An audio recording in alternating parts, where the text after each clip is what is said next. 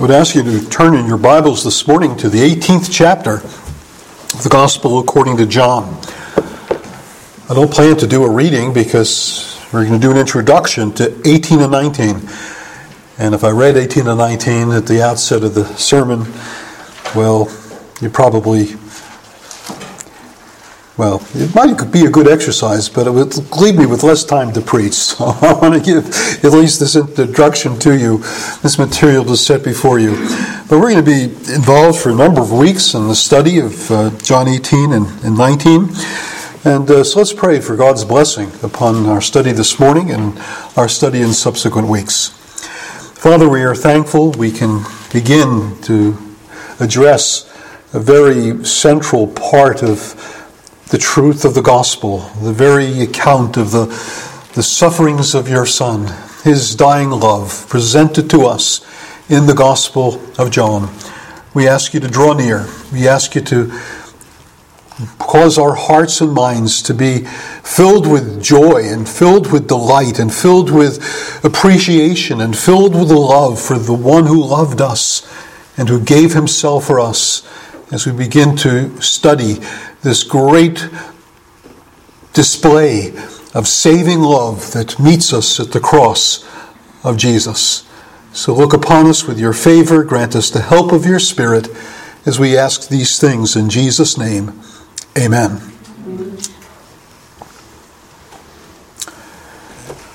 There was a 19th century theologian who famously described, I believe he was referring to the Gospel of Mark, but he, but he called it a passion narrative with an extended introduction. A passion narrative with an extended introduction. And I believe that the same could really be said of all the Gospels, the Gospel of John included. While each Gospel contains its share of much else ministry narrative, birth narratives, miracle narratives, parables, teaching, sermons, discourses, the whole gamut of concerns. Everything is written in each of these Gospels as a lead in toward the ultimate purpose of the Son of God coming in human flesh. Described in his own words as to give his life a ransom for many. Son of God came not to be, the Son of Man came not to be served, but to serve and to give his life a ransom for many. It's described by Paul as the whole end of his coming to be obedient unto death, even the death of the cross. Described in the book of Hebrews in this way that through death he might destroy him who had the power of death and deliver to deliver all who through fear of death were subject to lifelong slavery. To quote the Apostle Peter, he came to die, the just for the unjust, that he might bring us to God. In each of the Gospels, the Synoptic Gospels, in particular, are, extend, are extended introductions to the Passion narrative that is punctuated by certain statements that make it clear that's where we're heading, that's where we're leading, that's where the story is going. You think of the gospel narratives of Matthew, Mark, and Luke, uh, giving these constant references to Jesus going up to Jerusalem, where he's going to be betrayed and delivered into the hands of men where he's going to be tried, he's going to be he's going to be crucified.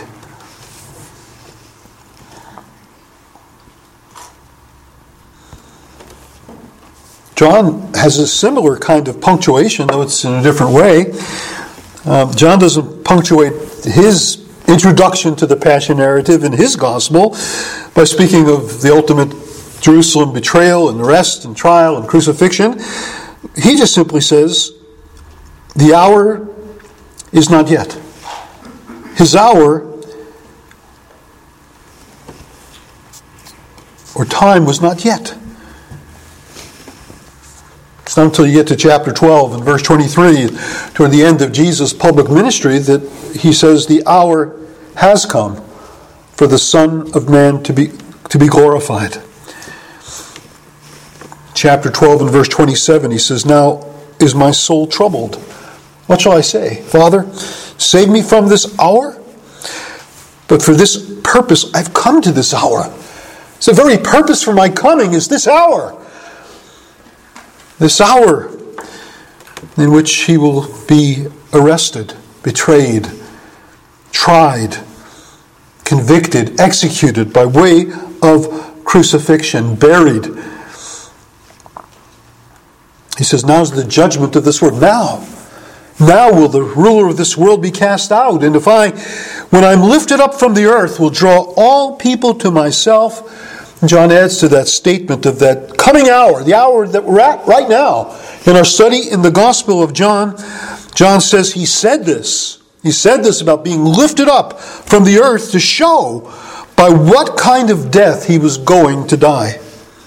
It is his passion, his suffering, the death of the cross that in every way is the main event. Everything else is preliminary.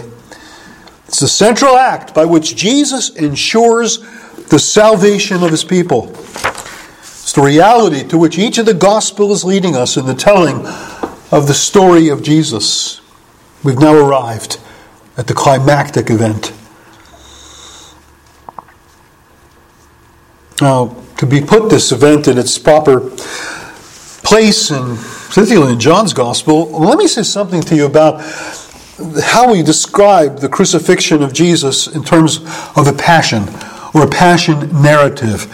Remember the movie that Mel Gibson came out with years ago, The Passion of Our Lord Jesus Christ. He got that from a, a Catholic devotional writer, um, Catherine of Siena, I think it was that wrote the passion, the dolorous passion of our Lord Jesus Christ, the sorrowful passion of our Lord Jesus Christ. And you know, you, if you've seen that movie, you know it's filled with graphic images of the suffering of Jesus.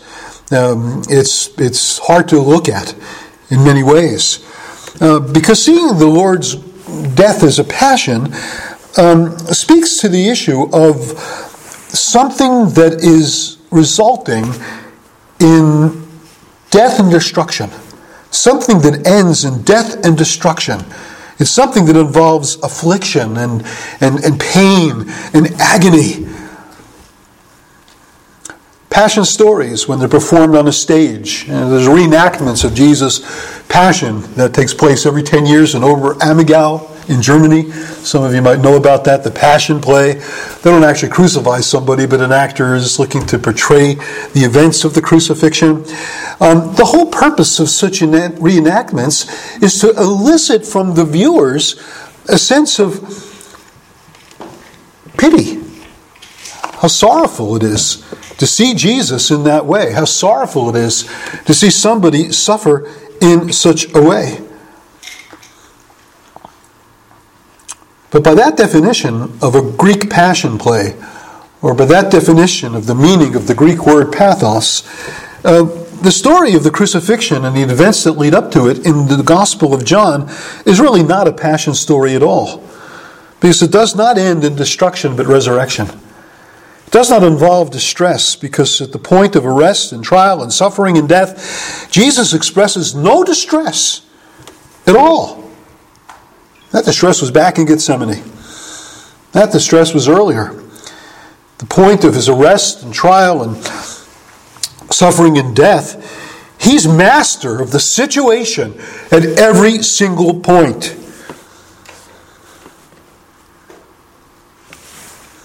John tells us in 18 and verse 4 then Jesus, knowing all that would happen to him, imagine that, he knew all that would happen to him now, if you knew all these things were going to happen to you, what would you do? I'd run.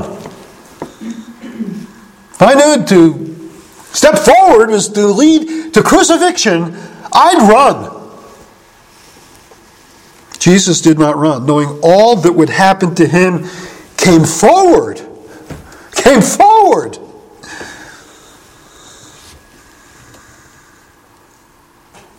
Said, Whom do you seek? He knows what's coming comes forward to meet the hour, to completely overwhelm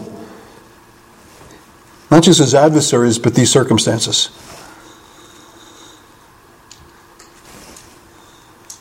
He doesn't draw back, he makes them draw back. he declares he's I am. I am. He declares himself to be the God of Israel. He uses the name of God, the I am. They're the ones that fall back. They're the ones that fall down on their faces before him. He doesn't fall back. He doesn't draw back. He comes forward.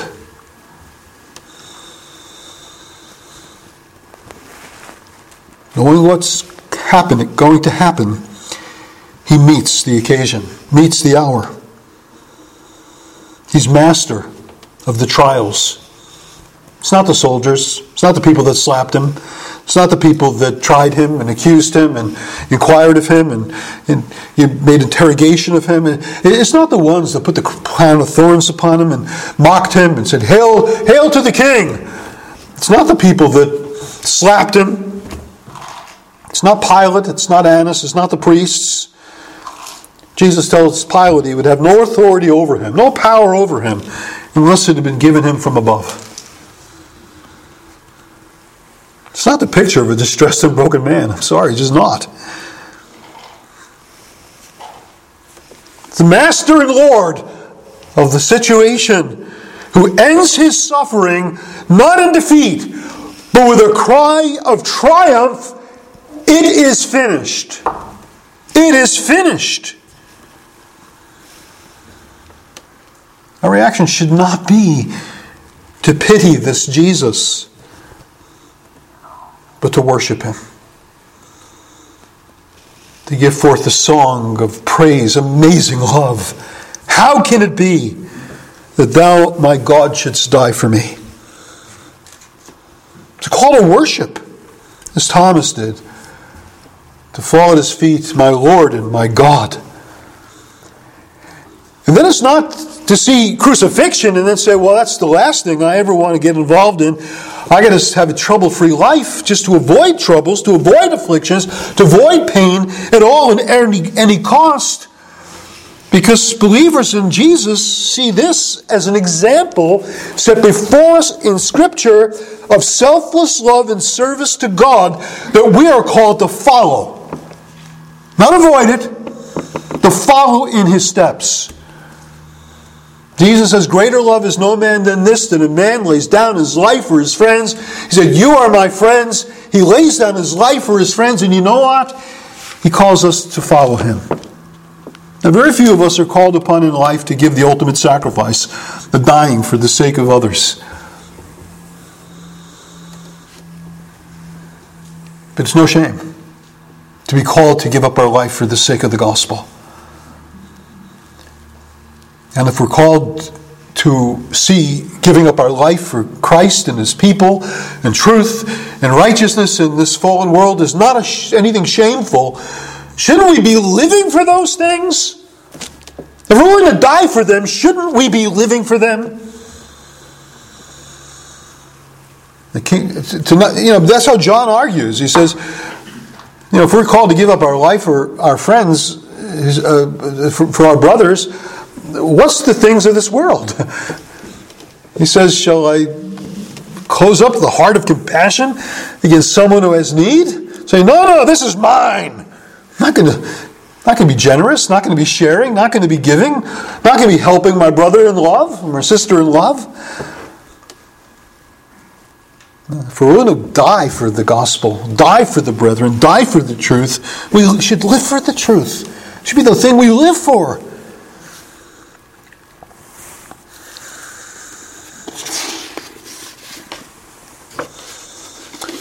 Doesn't belong to Jesus.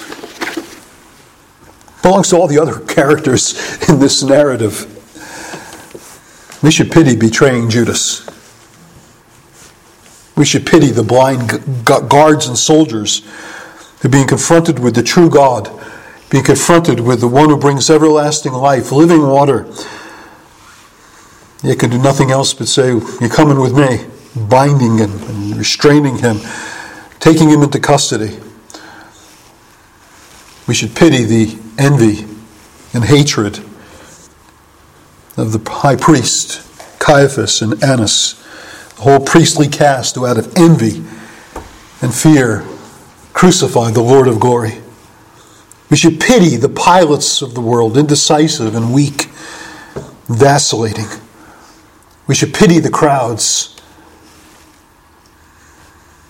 of whom Jesus says, Father, forgive them. They do not know what they're doing. But in the midst of all of the people you should pity, there stands one solid in purpose and will, committed to do the will of his Father, committed in love to die for his sheep.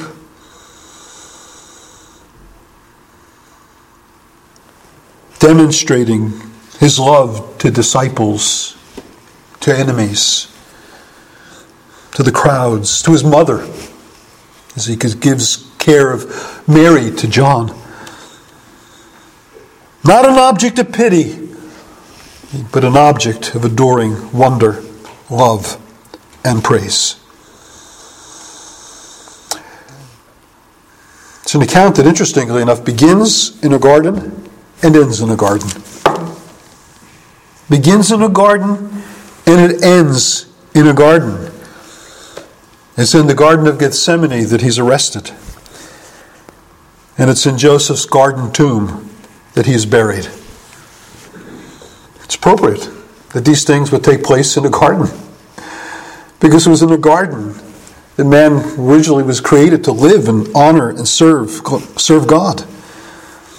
And it's in a garden that man fell into sin, fell from his Maker in rebellion.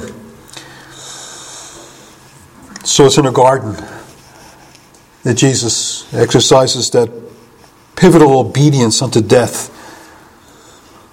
It's in a garden that the events that led to this act of salvation for a fallen world, it begins with arrest, it ends in burial.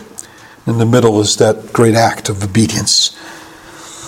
Mary mistook Jesus for the gardener in the resurrection narrative of chapter 20 because he's the true vine. He's the tree of life. He's the gardener, cultivates the field of the Lord, of the Lord to produce trees of righteousness to the glory of God. Brings us back to the garden, brings us back to the garden city. I don't mean that place in Queens, but there is a garden city. And I guess that place in Queens is named after because the garden city is the city of the New Jerusalem, come down from heaven from God, as is described in the book of Revelation, chapters 21 and 22.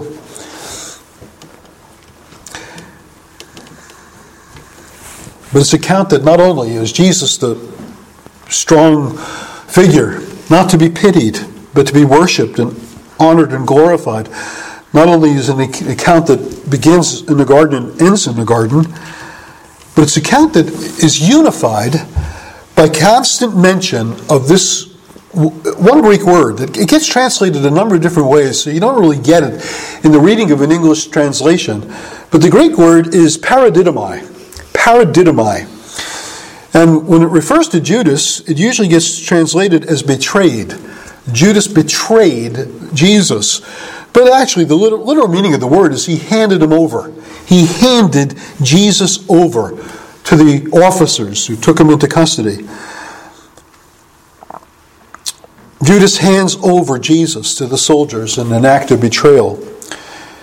That's in 18, 2 and 5. The word is used. See some eight times, I believe, in these two chapters.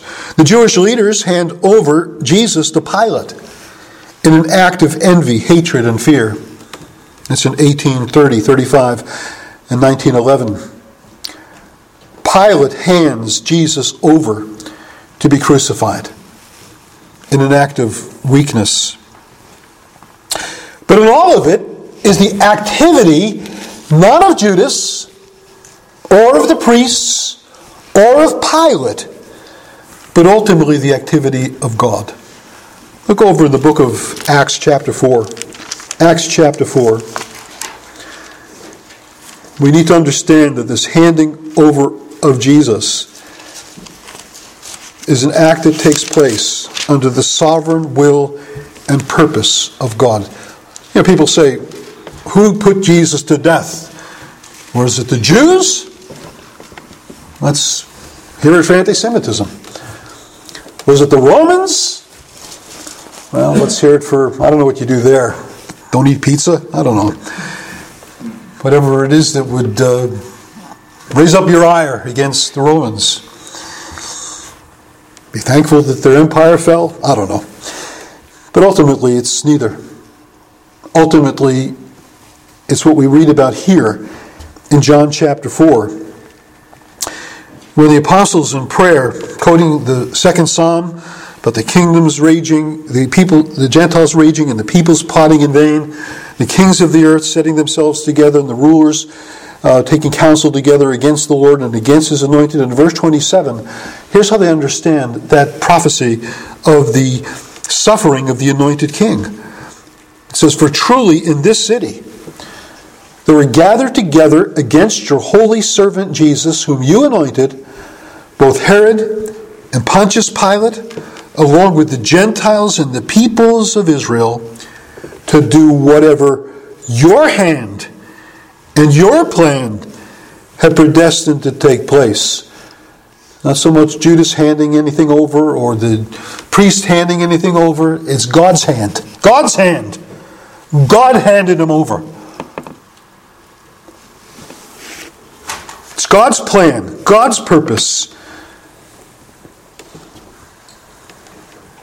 put his son to shame that he might be the one who redeems the world through his death.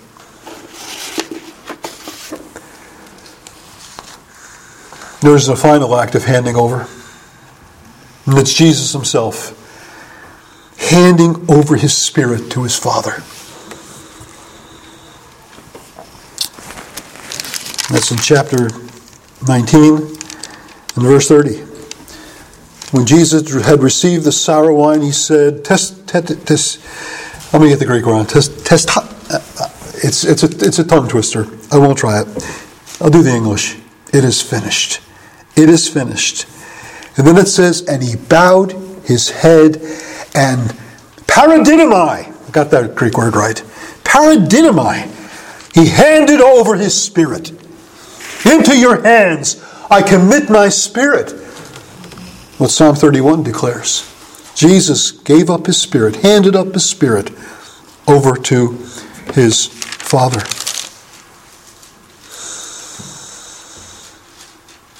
So the narrative is the one in which we see Jesus' strength and power in full display. It's an account that brings us to pity the minor characters, not the central character at all. It's an account that, again, begins in a garden and ends in the garden, brings the restoration of a fallen humanity back to God. It's an account that is unified by this continuous mentioning of handing over of Jesus being handed over, handed over, handed over, handed over, all under the purpose of God, handing over his Son to the death of the cross, and Jesus himself handing over his soul, his spirit, to his Father in this act of sacrificial love. In each of these acts of handing over, we see the grace of God at work, and we see the sin of man exposed, the exposure of the things of the human heart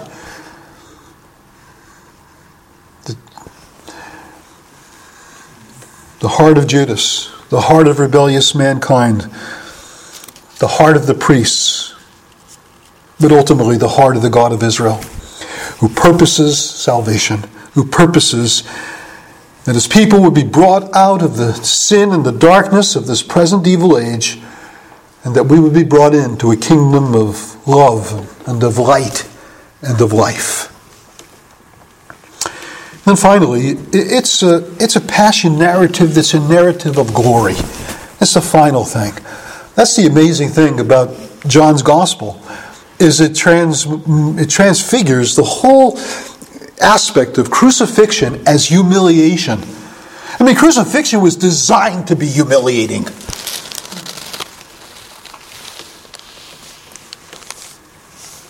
And it says, in the midst of the humiliation of the Son of God, the glory of God is actually placed on full display. And crucifixion was a punishment designed for maximum humiliation and shame. John gives us something of a restrained account of what happens in crucifixion. They take you and they arrest you, they bind you, your freedom's taken away. You're physically humiliated, you're slapped, you're flogged, you're mocked. They place upon his head a crown of thorns, they put on him a purple robe. They say, Hail the king! Struck again by the soldiers and made to bear his own cross through the streets of Jerusalem to the place of execution.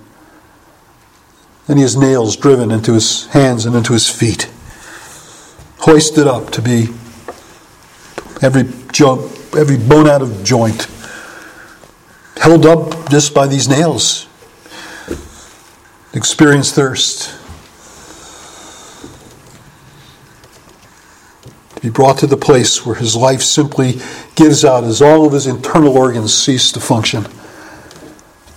Although no one took his life from him, he gave it up. He gave up his spirit. And after his death, even a spear taken to be driven through his side, body humiliated by men. Then John gives us this wonderful account of the burial where you have disciples who cared for him and loved him.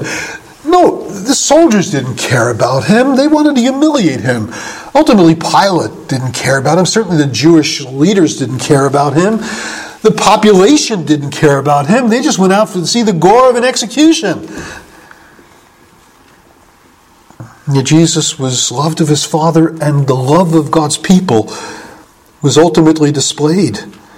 Joseph, Nicodemus go to Pilate, seek his body.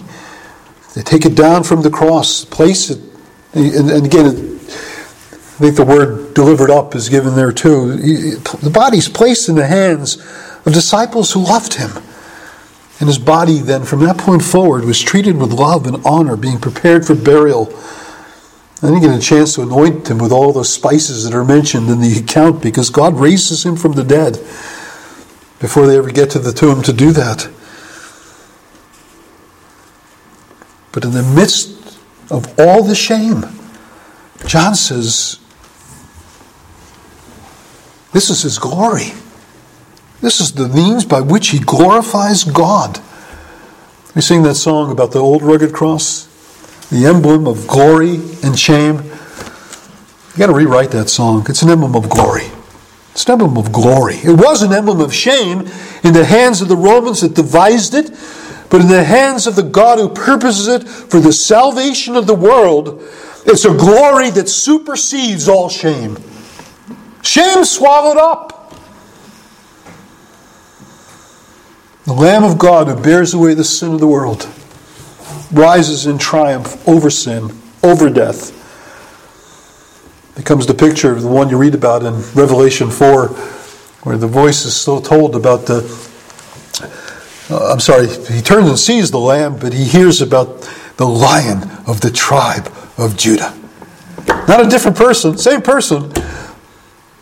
But he hears about the lion of the tribe of Judah. Regal authority placed in his hands. He turns, he sees the lamb as it had been slain the lamb that becomes the lion, invested with all authority in heaven and on earth, who through death himself is the pioneer into glory and who comes to lead many sons to glory, sons and daughters to glory. And all this gets presented to us in seven scenes. And to look at these in coming weeks. The first scene is the garden the garden narrative in 18, verse 1 to 11. Then there's the arrest. After the garden scene is the arrest in 18, 12 to 14. Then you have the denials of Peter in 18, 15 to 18, and that gets sandwiched in between, uh, well, the, there's a Jewish trial that takes place in between, and so it gets resumed in 25 to 27. So you have Peter's denials. Then you have the, the two trials. There's the Jewish trial in 18, 19 to 24. The Roman trial, that's, that's the most lengthy one, in 1828 to 1916.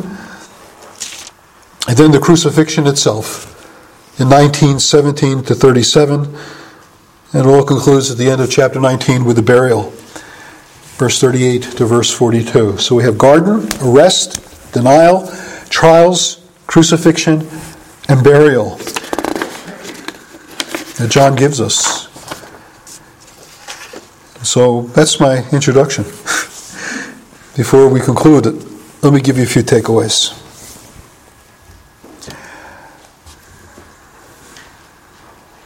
Takeaways are really what this passage, I think, is designed to teach us about God.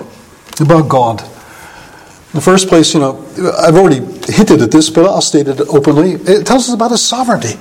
The sovereignty of this God, the God who presides over all these matters to accomplish not what man, men design, but what He designs.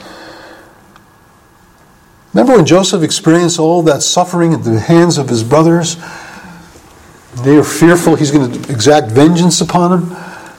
And he says to them, What man means for evil, God means for good, for the saving of many alive. God has a purpose that's greater than what your, what your purpose was. Your purpose was to get rid of a bratty brother. You had problems with Joseph. You didn't like Joseph. You're envious of Joseph. You had your designs. God had greater designs. He designs to keep his people and protect his people from the, the famine that was to come. You meant it for evil. God means it for good. Whatever the Jewish leaders meant for evil, whatever Pilate meant for evil, whatever Judas meant for evil, God means this for good. Out of the midst of this horrific account of what, an horrific event of the crucifixion of Jesus becomes the salvation of the world. We should stand back in amazement at such a God whose design and wisdom and, and purpose could take an event that the Jews would look upon, we're told, as a stumbling block, and the Greeks would see as foolishness. Yet to those who are called, that's you and me who've been called by the gospel, both Jew and Greek, Christ is the power of God and the wisdom of God. We glory in the cross. God forbid that we should glory except in the cross of the Lord Jesus Christ by which we are crucified to the world and the world to us. Only a sovereign God can do this. Only a God filled with sovereign wisdom and sovereign goodness and sovereign justice and sovereign power could effect through means like this the cruelest punishment probably ever devised by man. And the guillotine takes place quickly. Execution, oh, sometimes not so quickly, but basically quickly. Crucifixion, what a horrific, what a horrific death meant to humiliate. And yet, through that, God means good. Purpose is good, achieves good, achieves not death, but life, achieves the salvation of the world. The second thing I would say is that I think what we have here is not only the sovereignty of God at work, but the presence of God at work. God's not absent from the scenes of greatest suffering. Jesus said, You'll all leave me, but I'm not alone. All of his disciples, he said, Well, leave me. You'll all be scattered. Yet I'm not alone. He will be upheld and supported and loved by his Father. I know he was the object of divine wrath in terms of the abandonment of the cross. But though there was an expression of divine abandonment, turning away from the Son in some fashion, Yet it was never because he was hated by his father. In fact, the father never so loved him as when he, in obedience to his will, suffered the death of the cross.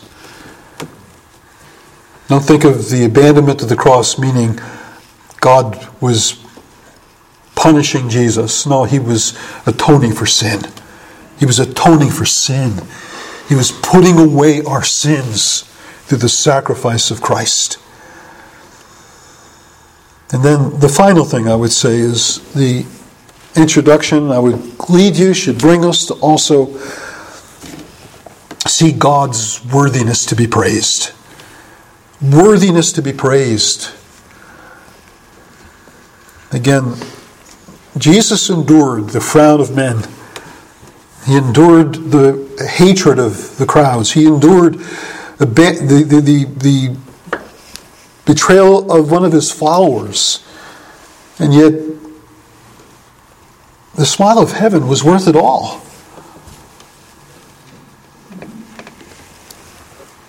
Father, glorify me with the glory I had with you from the foundation of the world. And that was worth it all. More than all the frowns of mankind is the smile of heaven. It's the smile of the living God. We're told for the joy that was set before him. Endured the cross, lightly regarding the shame. That's what despising means.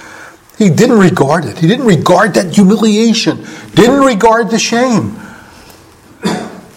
He had greater things in his, in his, in his vision. The people whom he would redeem, the glory he would bring to his Father, the glory he would achieve at the Father's right hand.